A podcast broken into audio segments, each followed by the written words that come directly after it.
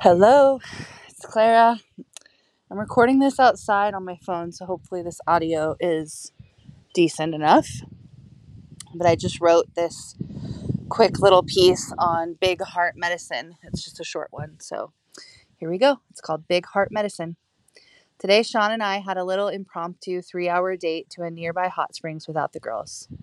I was sharing about my recent experience at Burst and talking about how I've touched into this uncomfortable truth that I have a huge and soft heart. After I was finished sharing, Sean said, When I think about when we first started dating, that is what I remember most about you your big heart. I felt myself go full involuntary. Like my cheeks got hot, my mind started spinning. I wanted to cry and laugh and punch him all at the same time. A part of me really wants to believe that people can't see me, that I am all alone, that I am this mysterious and complicated being that no one, not even my husband, could fully understand. A part of me would really prefer I keep myself separate to keep myself safe, to keep a fence around my sensitivity, to put up a wall between my softness and the world. And there are plenty of good reasons I have tried so hard to hide and protect my incredible capacity to and for love.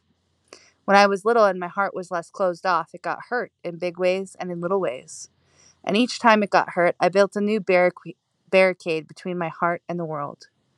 And slowly, as the barricades became thicker and taller, I forgot about my big heart.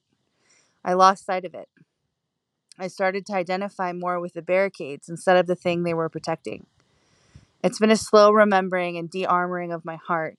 And I feel like just in the past month, I have finally gotten a full view of this massive portal at the center of my chest again. And goddamn, it is so beautiful and scary and huge and epic.